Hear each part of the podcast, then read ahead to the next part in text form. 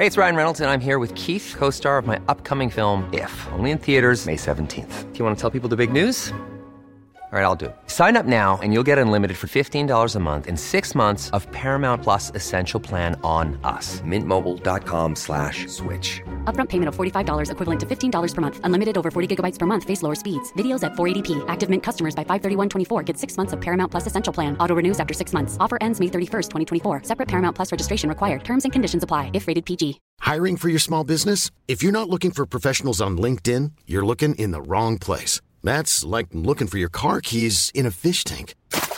LinkedIn helps you hire professionals you can't find anywhere else, even those who aren't actively searching for a new job but might be open to the perfect role. In a given month, over 70% of LinkedIn users don't even visit other leading job sites. So start looking in the right place. With LinkedIn, you can hire professionals like a professional. Post your free job on linkedin.com/people today. Wow. Nice. Yeah. What you're hearing are the sounds of people everywhere putting on Bombas socks, underwear, and T-shirts made from absurdly soft materials that feel like plush clouds. Yeah, that plush. And the best part? For every item you purchase, Bombas donates another to someone facing homelessness. Bombas, big comfort for everyone. Go to bombas.com/ACAST and use code ACAST for 20% off your first purchase. That's bombas.com/ACAST, code ACAST.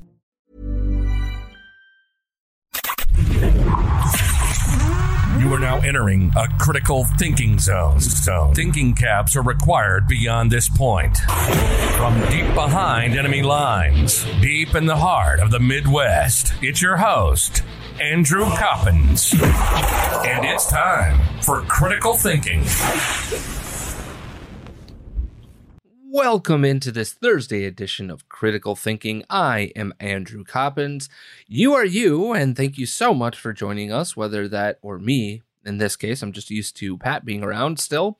I'm still getting used to this single thing, and Pat will be back hopefully sooner rather than later. Things are moving along slowly but surely for his home and some of the things that are going on there. So sooner rather than later, we will have Pat back. Heading into a Memorial Day weekend ahead of us, and I'll have more on that tomorrow on the Friday edition of the show.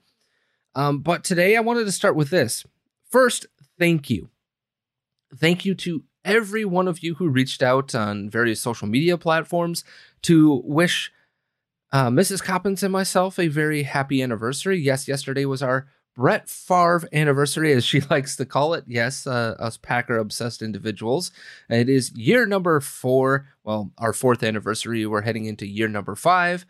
We had a chance to rekindle and reconstitute our dinner on the 25th, which was a tradition that we did, starting with our first month anniversary, and then got rudely interrupted by all the COVID lockdowns and bullcrap that ensued from there. But I wanted to say thank you for all of the well wishes and the happy anniversaries and all of that wonderful goodness. It meant a lot to me. It meant a lot to Mrs. Coppins. And we had a really good time. We had a great dinner out at this place called Gretel. It is an offshoot or a second location of a place that we really like called Little Bad Wolf here in Chicago. Just 32-ounce bone-in ribeye, sliced, diced, so damn good. That's what we had. 32-ounce bone-in ribeye for two, came with salad and double the sides, and delicious. And may I say this, for all the fun things that are downtown and all the restaurants and all that sort of stuff, go out and find yourself neighborhood restaurants here in Chicago, because I'll tell you this, the food scene is almost as good, if not better, in the neighborhoods than it is just in the downtown corridor, if you will. Go out and explore. If you're in the city for any extended period of time, the food scene here is incredible. And the only other thing I wanted to say from this is, and the lessons that I've learned in the 4 years of marriage to my wonderful, beautiful bride, is this. Take time and time out to nourish your relationship. in whatever form that can take, but do it and do it consistently. So for us, we have started that tradition. We, every month, go and find a new restaurant that neither of us have been to. We have a meal there, whether that is lunch, dinner, brunch, whatever have you. And we take time out of whatever is going on in our lives to just be present with each other, to talk about the big things, to laugh, and just let go of everything else, but to just be present in each other's company. Because oftentimes that can get lost in any relationship, whether you have kids or you don't have kids, whether you're super busy all the time or you're not so much. We get into routines. And so make a routine, make a habit, whatever that is for you, whatever works in your relationship. But I find it to be healthy. I find it to be cathartic. I find it to be re-engaging and a great reminder of being present with your partner. So we had a great meal. I would highly recommend checking Gretel out. There's a couple of breweries around there as well, if you're into that sort of thing. And most importantly, it's got one of the best bourbon and whiskey collections I have ever seen at a restaurant ever. So if you're into that, I would definitely check it out. Some really, really cool stuff there. I highly recommend the food. It was absolutely fantastic.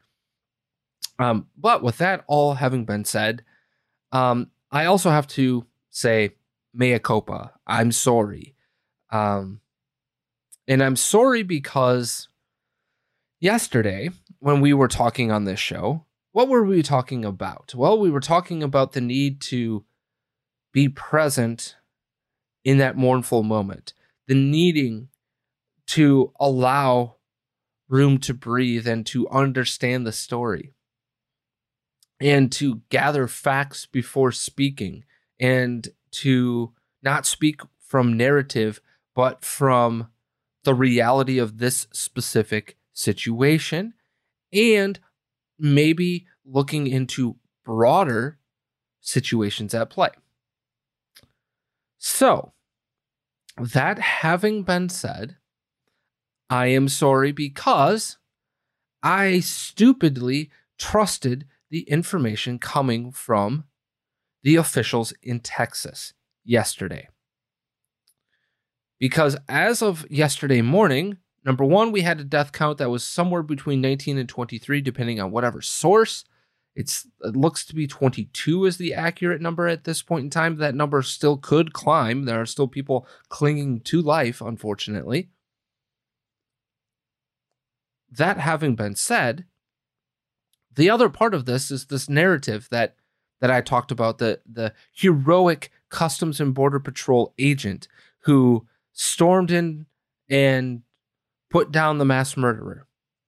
That is a heroic effort.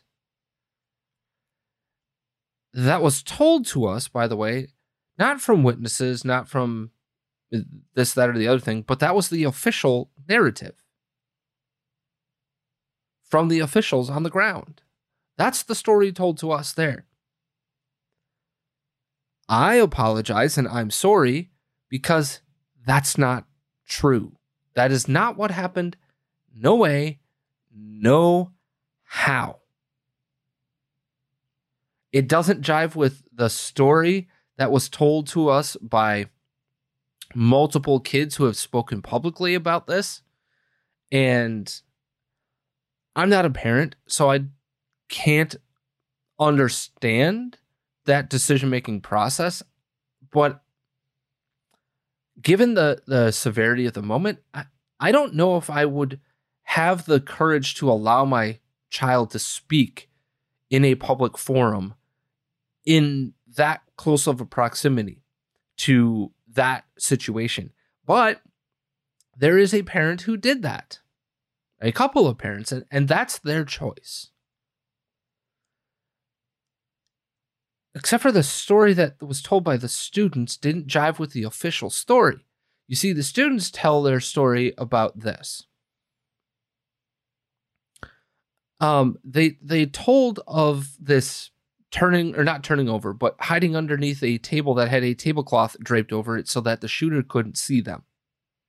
And they tell the story of agents who were yelling, anybody in there need help, yell help.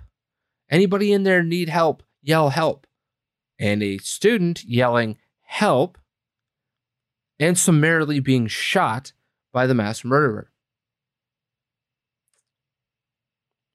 And then they storm through the barricaded door to kill the mass murderer. That's not the narrative. The narrative was that the mass murderer was free in the hallways, and a Customs and Border Patrol agent went in and heroically shot him by himself. Except that didn't happen. So I apologize for believing that story. I apologize, because what is the advice that I gave? Pause, reflect, live in that mournful moment. What does it matter at the end of the day what the story is? What does it matter what they're telling us took place, other than, at least in the immediate aftermath of this event, other than to understand and to know that we need to mourn 22 people who have already died? Frankly, in the first 24 hours or so, that's really all we need to know. But now that we're 48 hours out, now that we're, 72 hours out or whatever, now, suddenly the narrative that the media bought hook, line, and sinker, the narrative that we've all rushed to tell, right? Because who doesn't like to tell a story of heroism inside a traumatic and drama-filled situation? Who doesn't like to tell that story, right? It certainly was a great story. Just wasn't true. And that's kind of where I want to go with today's episode. Truth. Because if we're going to have a discussion about gun control, if we're going to have a discussion around we must do something, we have to start from the point of truth. And that goes for all sides of the gun debate. It really does. We have to be truthful in our numbers. We have to be truthful in what our objectives are. We must be truthful in speaking to the other side and speaking with the other side. And we must be honest about those motives. But we haven't seen that from both sides of that gun debate, but specifically from people who should be leading in this moment and instead are more interested in politicizing the moment. And that happens on both sides here. It does. And we can't even gather the facts and get the story straight in 48 hours. Yet we're supposed to have action now, according to Joe Biden and Kamala Harris, right? Our president and our vice president, action now, stand up to the gun lobby, blah, blah, blah, blah, blah, blah, blah.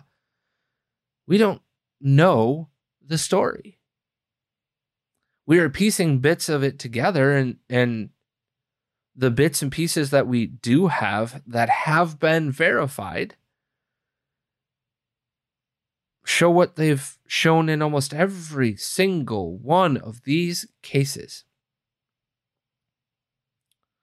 Somebody who has a troubled home life or mental instability, whether that is through depression, anxiety, schizophrenia, other mental disorders, whether that's through retaliation from bullying and trauma. Whatever the case may be, there is a mental trigger. We know bits and pieces of the quote-unquote why here. We do. We know bits and pieces of the how, but we don't know the full story. So until then, I'm not willing to blanket statement or just flatly talk about what could be done. That's something that could be done. Because it is important. If there's a law that was violated, how did it happen and why? For instance, do we know why that back door to the school was left open? That's one way that we can easily harden a target, right? Is to make and choke points of entry so that you only can enter one way into the school. You know, I talk to friends of mine who are parents who have school-aged children, and guess what? You can't, as a parent, even enter the school building without showing ID and then being buzzed in not once but twice and having all of your stuff verified. There's choke points. There's entry barriers. And oh, by the way, guess what? I forgot my ID at home. Well, go get it and then we can talk, right? We don't know how or why that happened. Still, I haven't seen an answer to that. We don't have the full picture. And until we have that full picture, I'm not ready to talk about remedies and all sorts of things. Because this is an individual case, just as Parkland was an individual case, just as Buffalo, just as, you know, Columbine back in the day in 1999, I believe it was, because I was still in high school. I believe I was either a junior or senior when that happened. It was either 98 or 99. I just can't remember the year off the top of my head. But having said that, once we have that full breadth of information from all of these things, can we piece together trends and things that might be important? Absolutely, we can. But we just don't have enough information in this particular case. That's the reality. But what I can speak on right now is the utter mistruths and outright lies that are being told in this whole ongoing social media war of you know, guns forever, cannons for everybody versus nobody can own and let's confiscate the guns and blah, blah, blah, blah, blah, blah, blah. I will say this up front, though. I have respect for one person and one person alone on Twitter right now. One person. And that person happens to be, let me get it for you here real quick. Just want to make sure. His name is Michael Ian Black. You might know him as an actor. You might know him from comedy and things of that nature. But in the wake of this, what did he argue? Repeal the Second Amendment. Wait, how can you respect that, right? I know that's the question that you're asking me. Well, here's how I can respect it. Because that's the honest answer from the pro-gun control advocacy groups. That's the actual end game.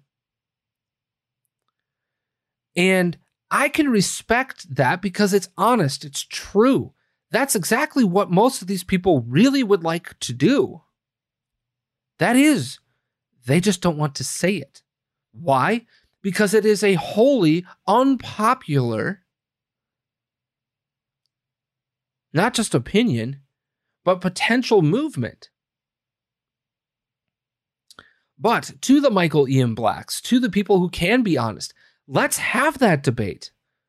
Let's have it out in the court of public opinion. Let's have that out. Advocate for the repeal of the Second Amendment. Go for it. Let's find out That's kind of been a theme as of late. Let's find out. I can wholly respect you for having that honest opinion.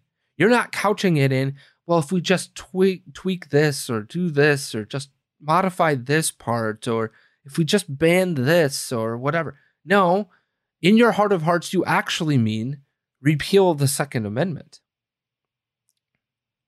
Just as I, in my heart of hearts, believe that the Second Amendment is not there for sport. It is not there for anything other than to say that we should be able to protect ourselves against a tyrannical government that wants to overrule and overrun us. And however, I would like to protect myself from that. If I want to protect myself from that, I should be able to, in whatever means that is. Whether that's owning a machine gun, whether that's owning whatever. I know that that is somewhat of a very radical position when it comes to the Second Amendment. But I can at least have that honest, open debate with somebody like Michael Ian Black. I can. Absolutely have that. And let's have that broader discussion. Let's do it, and let's do it right about now, how about, as a society. And let's see who wins. Because ultimately, that is what those amendments to the Constitution are about, is really, what do we want as a society? And how do we want to structure our government? And by the way, government from the viewpoint of it is supposed to protect our liberties, not strip our liberties, but to protect liberties. Let's have that discussion. Let's go ahead and do it. Do we want to change how our government is supposed to be structured and what types of things that we're supposed to expect from our government? I can honestly have that debate. So I respect that. But what I cannot respect are the blatant lies, the absolute mistruths on both sides of the equation, and the inability for people to just be honest about their goals. And I want to start with President Joseph Marionette Biden, because yesterday he repeats this lie. The Second Amendment, from the day that it was passed, limited the type of people who could own a gun and what type of weapon you could own. You couldn't buy a cannon. Say what? So the day that the Second Amendment was passed was in the year 1791. I know that. I just don't remember the actual date of its passage. But 1791 is the year that it was passed in. What you talking about, Willis? No. But this is the repeated nature of Joseph Marionette Biden, because that's not the first time. It's not the second time. It's not the third time. It's not the fourth time. It's not the fifth time. There's at least a half a dozen or more times that Joe Biden has repeated this line. Largely unchecked, by the way. With the exception of, wait for this, the Washington Post, who on June 28th of 2021, Glenn Kessler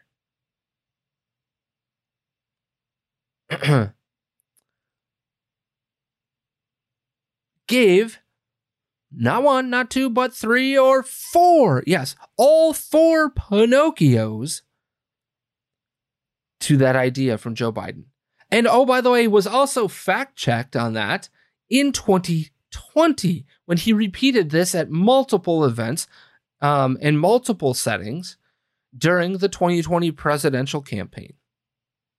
But this is a pattern with Joe Biden to just repeat absurdities. You know, oh, for God's sake, What in God's name? Okay, what are you talking about, Willis? What the hell are you doing? Then we have the deer and Kevlar vests. That's a narrative. As if that... What? Who the hell thinks that... What? No.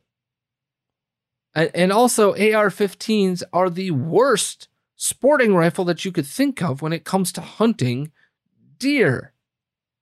They just don't have the power.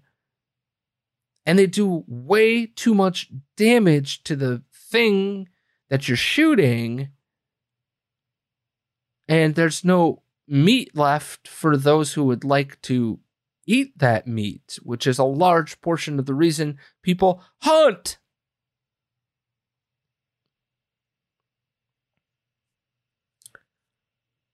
Now, I give the Washington Post credit. And I want to go through this real quick because, as Glenn Kessler points out, the president offered this aside as he made a litany of his regular points about the need for background checks and what he says was the effectiveness of bans on assault weapons and large capacity magazines that had expired. And by the way, that narrative is an absolute lie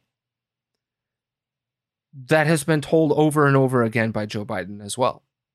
And the media just lets it go. Why?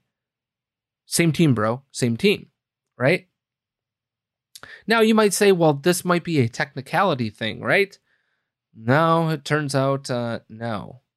So here are the facts according to the Washington Post. The canon element is what mostly interests here. But we should also address Biden's framing about the Second Amendment, which was part of the Bill of Rights adopted in 1791. The meaning of the Second Amendment has long been debated, but experts said Biden especially mischaracterized it. David Koppel, research director and Second Amendment project director at the Independence Institute, notes everything in that statement is wrong. There were no federal laws about the type of gun that you could own, and no states limited the kind of gun that you could own. And it was not until the early 1800s were there any efforts to pass any restrictions on carrying concealed weapons, let alone regular carrying. Now, Kermit Roosevelt, a constitutional law professor at the University of Pennsylvania, had this to say. I think what he's saying here is that the Second Amendment was never understood to guarantee everyone the right to own all types of weapons, which I believe is true. As phrased, though, it sounds like the Second Amendment itself limited ownership, which is not true. Koppel noted that some states placed gun ownership restrictions on Native American tribes, including orders to disarm them, but the tribes under the Constitution at the time were treated as the equivalent of foreign nations.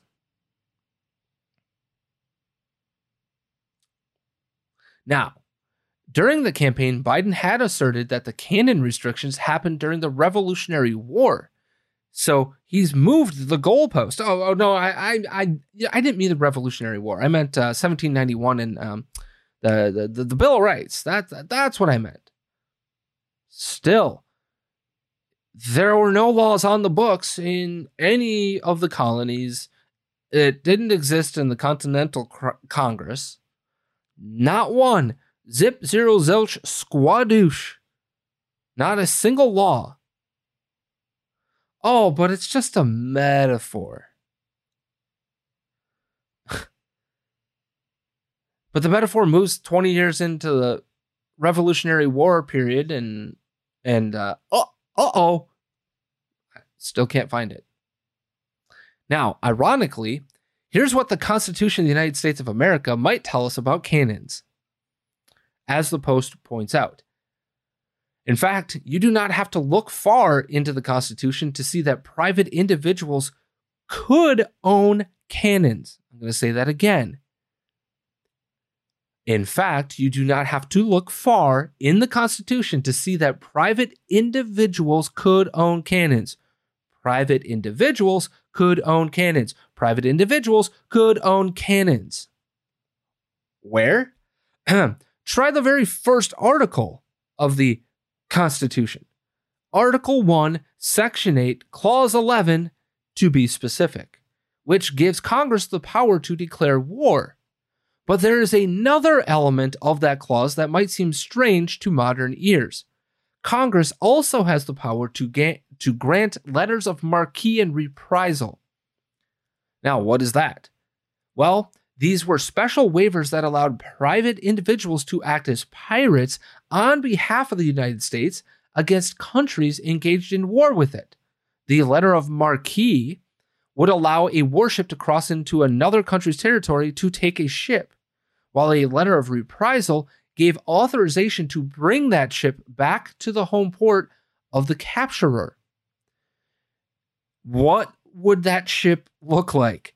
Oh, private cannon ownership, because cannons are and were things that warships would have on them. Individuals who were given these waivers and owned warships obviously also obtained cannons for use in battle. That's about the only thing that our government has ever, and I mean ever, said in terms of law about cannon ownership. So what the hell are you talking about, Joseph Marionette Biden? Well, Andrew, he's old and he doesn't know what he's saying. Right, so you're making my point for me. He is mentally incapable and incompetent. So why would we listen to him? And why is he still standing in front of us as the president of the United States of America? But that's not what you mean by that? So what other explanation for these repeated, verifiably false claims just continuously on a loop inside Joe Biden's mind? What other explanation is there for these things being allowed to continue to come out of his mouth unchecked? Well, the Washington Post has checked it, but that's one media outlet. The rest of the media should stand up there and just hammer him on this stuff, because it's not helpful to having an honest debate, which I, again, am all for having. An informed and honest debate. Again, the Washington Post gives 4 Pinocchios. Now, the other thing that grinds my gears, if you will, when it comes to these arguments is Joe Biden and the anti-gun left activist crowd. Every single time that one of these events occurs, the United States has more mass shootings than anywhere else in the world, and nowhere else in the world does this happen. My God. People like Beto O'Rourke. People like Joe Biden getting up in front of the entire country and talking about this and continuing that narrative. So I asked myself, where's the data? Where do we get this data from?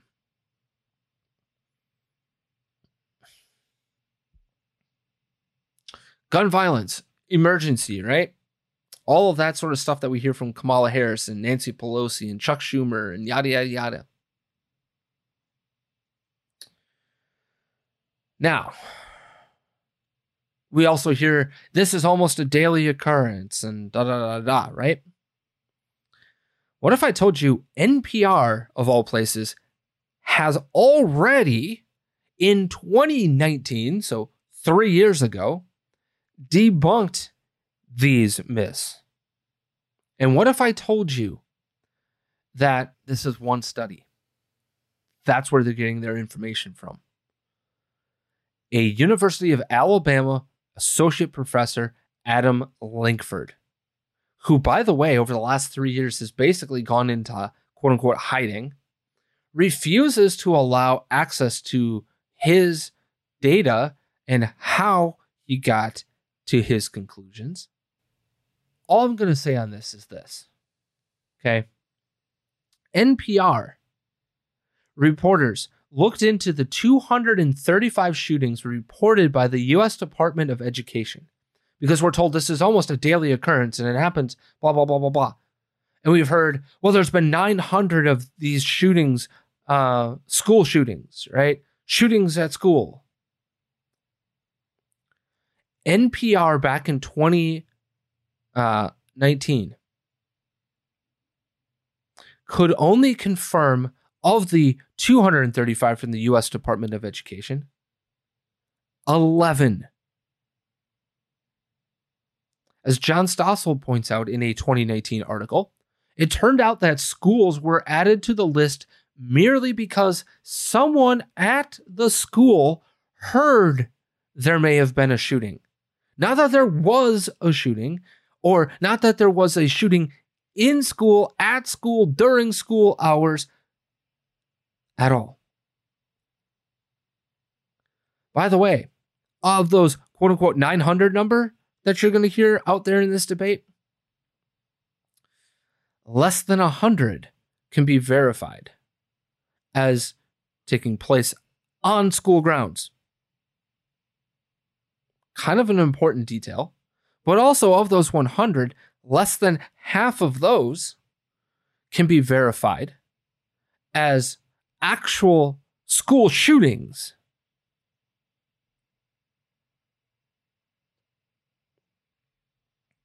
Now, economist John Lott did a lot of work. He works at the Crime Prevention Research Center and, to be fair, also wrote a pro-gun book. Okay?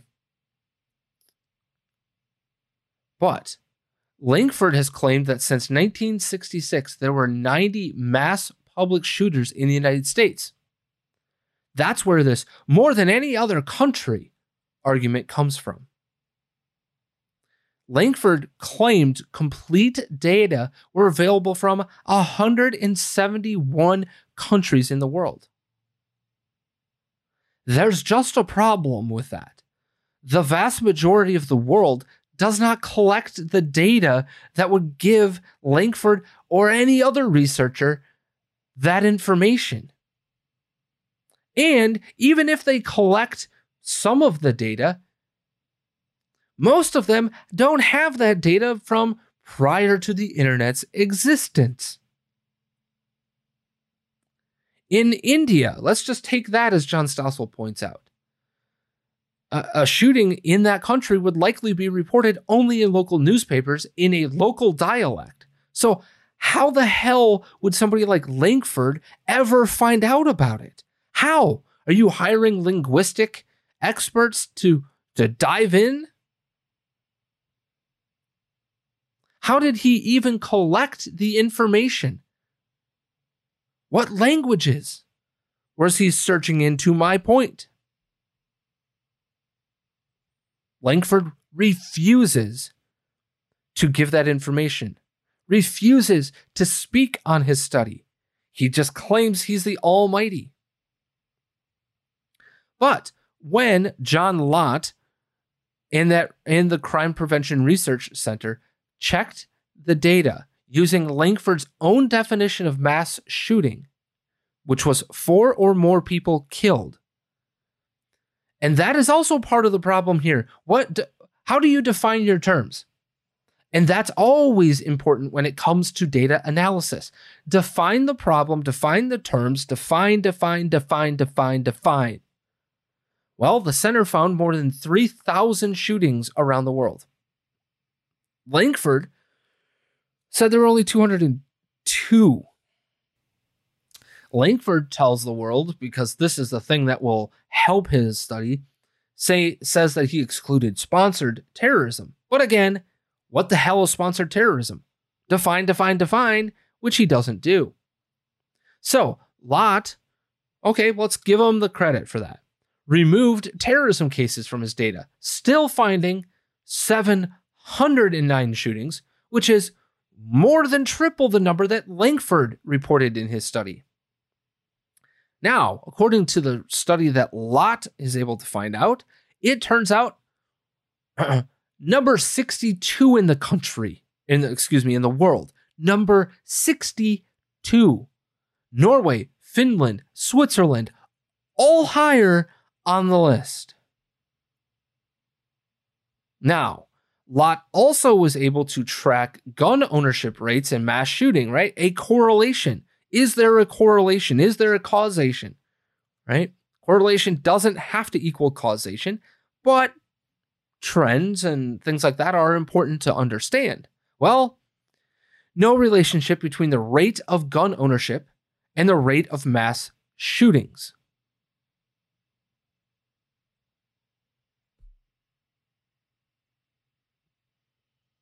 Just that simple. Just that simple, folks. But I am frankly sick and tired because there's no point in debating these people because they don't actually care. Like a person like Michael Ian Black, who actually means what he says, again, that is a person I can have an honest and open, hopefully, dialogue with, or at least a debate with. That's something I can certainly do. But to people who are just attempting to score political points and don't care about the reality, don't care about, wait a minute, I have other data that says something completely different. I don't care. We've seen it for 2+ years when it comes to COVID-19. We've seen it time and again. So it's not worth the time or effort. The only effort and time that it's worth, by the way, is to inform you so that you have the information as best as possible and do with it as you would wish. Put it in the memory bank. Maybe talk to your family about it. Maybe do those types of things. But in the broader perspective, for somebody who's going to trot out those Lankford numbers, for somebody who won't even tell you where they got those numbers except for they've heard it from the president or they've heard it from this person or that person, not worth discussing. Don't waste your time. Don't waste your breath. Don't waste your effort. Efforts that you could put into your family, put into your business, put into social life. Much, much, much better uses of your time and effort. But there is one other lie that Joe Biden has told, and it has nothing, by the way, to do, nothing to do with the shooting in Uvalde, Texas. Nothing. But it does have to do with the great push and the economic bullcrap that we are going through right now. And it's gas prices. When it comes to the gas prices, we're going through an incredible transition that is taking place that, God willing, when it's over, we'll be stronger and the world will be stronger and less reliant on fossil fuels when this is over. Did you hear about that? Did you hear? This is intentional transition. This is what people like myself, Steve Dace, Glenn Beck, other people in the libertarian and conservative spheres have been talking about, well, at least since the beginning of my show and beginning of other shows. But we've been talking about it. This is actually what they believe, just like with the anti-gun nuts that are out there. They actually would love to repeal the Second Amendment. They just don't believe it's possible to do so. So they're going to try to strike around the edges until they topple it over. Just like I firmly believe the people surrounding Joe Biden are much more interested in toppling government, in toppling our society writ large, economically, socially, politically, culturally. They're interested in toppling and replacing. Not a transition. But how do you topple in this regard when it comes to fossil fuels, when it comes to gas and all that stuff? You make it as expensive as humanly possible. And then here's your handout, or I have the solution, right? I'm with the government. And I have a solution, to kind of steal from Ronald Reagan, right? So when we talk about this, do I believe that a transition away from fuels that can harm the world is a good thing? Yeah. But I should be free to make that decision of my own free will. And yes, gas prices are somewhat attributable to supply issues, somewhat attributable to the Russian-Ukrainian war, somewhat attributable to that. But we do have solutions that we could temporarily do here in the United States of America that would allow for us to, in a couple of months, in 6 months, in a year, in 2 years, be able to put these prices back down. We just refuse to do them. Instead, they actually are cheering on these high gas prices in the hopes that we're going to push you over the cliff into electric vehicle land. But I want to speak on this, okay? I really do want to speak on this because I am somebody who has intimate knowledge of how our parking infrastructure, our mobility infrastructure actually works, okay? And if we're going to go down this route, we clearly do not have the infrastructure in place for this great transition, as they want to put it, to electric vehicles. We don't have the infrastructure to make it work.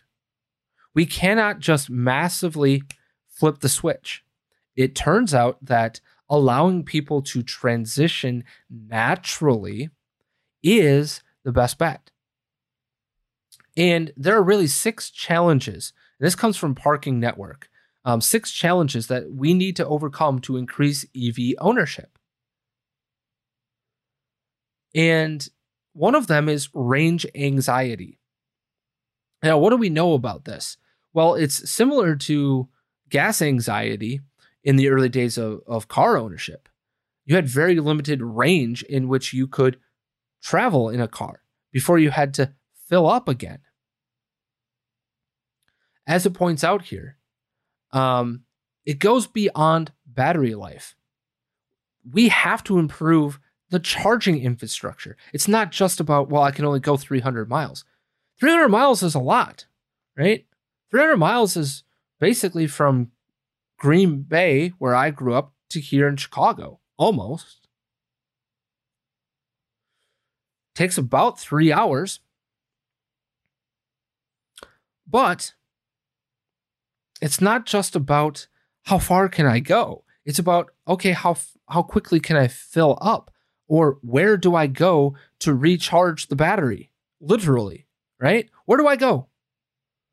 I have to actually physically plan that stuff out. We have a very well-established network of gas filling stations, right? Let's say I take a tank all the way down to empty. It might take me 5 minutes at a gas station at best, and that includes, going to the bathroom and getting a snack and getting something to drink and then filling up. Filling up might take you, a minute, 3 minutes at max. Doesn't take you long. Fill up, go, see you later. Have you tried to fill up a vehicle that is 20% full of battery life, an electric vehicle? Motel 6 called and they would like their lights to be left on. Because you're going to have to do that most likely overnight. The reality is the number one issue is that we do not currently today have the charging infrastructure to be able to just flip the switch and every single car is replaced with an electric vehicle. It cannot happen. Hell, we don't even have enough for 50% EV ownership here in the United States of America. We simply don't. And until we improve not just access and knowledge and wherewithal of the charging station, but that the charging station can only take you 10 minutes or 5 minutes out of your travels, until that happens, I mean, a Tesla can get you 80% of the way, right? You can get to an 80% charge in what, 15, 20 minutes with the Tesla fast chargers. But we would literally have to have those everywhere and different versions of them for different vehicles and da-da-da-da-da. We don't have universality when it comes to that. It's pretty universal. I can pull up to a gas station and stick the nozzle in and it's cool. We don't have that. We just don't have the amount or the ability to quickly service the needs of mass electric vehicle ownership. We don't. But they continue to say, creating EV charging availability through enforcement. We also don't have that. It is available EV charging stations are frequently misused, either by non-electric vehicles parking in those spaces or electric vehicles that no longer require charging, just sitting there. That doesn't help, right? But we also now also need to find a way to align payment. How do you pay for your electric vehicle charging? Is there going to be an app at every gas station now that you know, or every EV charging station? You have to download a new app. How do you accept payment? How, if you're in a parking garage, right? How do you align your payments with the electric vehicle payments? These are things that my previous employer were already working on back in 2017 and 2018. These are not easy solutions. These are not things that you can just flip a switch and automatically have done, because there are so many other ecosystems that need to speak to each other, need to work in tandem. For this to work for the consumer, we also have to find a way to integrate electric vehicle charging with parking and the larger mobility ecosystem. Currently, that doesn't really exist. EV charging needs to be convenient for drivers, and that only becomes possible when the driver no longer needs to alter their journey to visit a filling station. And this is the mobility as service of the future that my company was talking about back in 2018, 2019, 2017, that we have to find a way to transform what that parking garage actually does for the future. It needs to be something that services people so that they don't have to go to this point out of their way to go find that charging, to go find these things. And we also have to address the massive ownership expense. I mean, the entry to barrier of ownership for an electric vehicle, it could cost you $60,000, $70,000, $80,000, $90,000, $120,000 for top-of-the-line electric vehicles. Well, sure, the Chevy Bolt, except for literally nobody will allow you to charge a Chevy Bolt. Can you get a base-end Tesla for $35,000, $40,000? Absolutely, but that's still a lot of money. That's a barrier to entry for many, many people. I firmly believe that as we build these infrastructure portions, as we try to solve these problems, and the biggest of them is the inability to quickly and efficiently, effectively charge. If we can solve that, do I think flipping the switch makes sense? Yes, at that point in time. But until then, it needs to be gradual. It cannot be something that artificially is done at the behest of government wishes. This idea that, well, this will force the transition. So what you're telling me is you are literally trying to starve us out of the economy and put people out of business and bankrupt families to push an agenda that isn't ready. We don't have the infrastructure. And oh, by the way, we still don't have an idea of how we could, wait for it, reduce our oil production, because it turns out even as you charge, where do we normally get our power? Oh, from fossil fuels like coal and oil, gas, Oh, you know what? If we just hang on a second, built nuclear plants. Again, built nuclear plants. If we just built nuclear plants, we would have reliable, resourceful, clean, powerful, consistent energy that could power this kind of an infrastructure change. So what are we doing? What are we doing?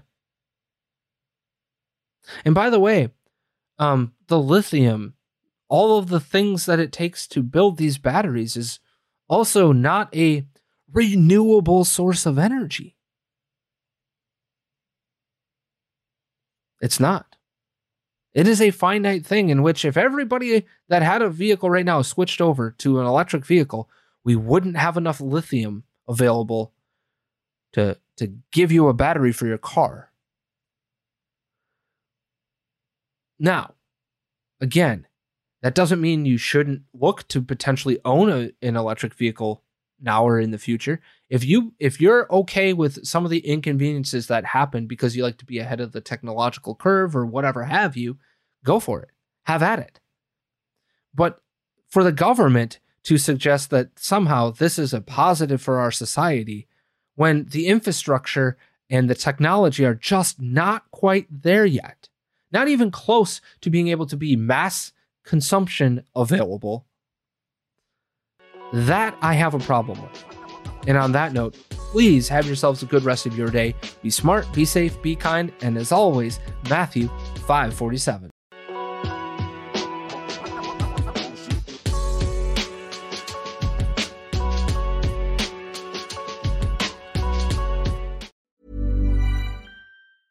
Whether you're a morning person or a bedtime procrastinator, everyone deserves a mattress that works for their style. And you'll find the best mattress for you at Ashley. The new Tempur-Adapt collection at Ashley brings you one-of-a-kind body-conforming technology, making every sleep tailored to be your best. The collection also features cool-to-the-touch covers and motion absorption to help minimize sleep disruptions from partners, pets, or kids. Shop the all-new Tempur-Adapt collection at Ashley in-store or online at ashley.com. Ashley, for the love of home.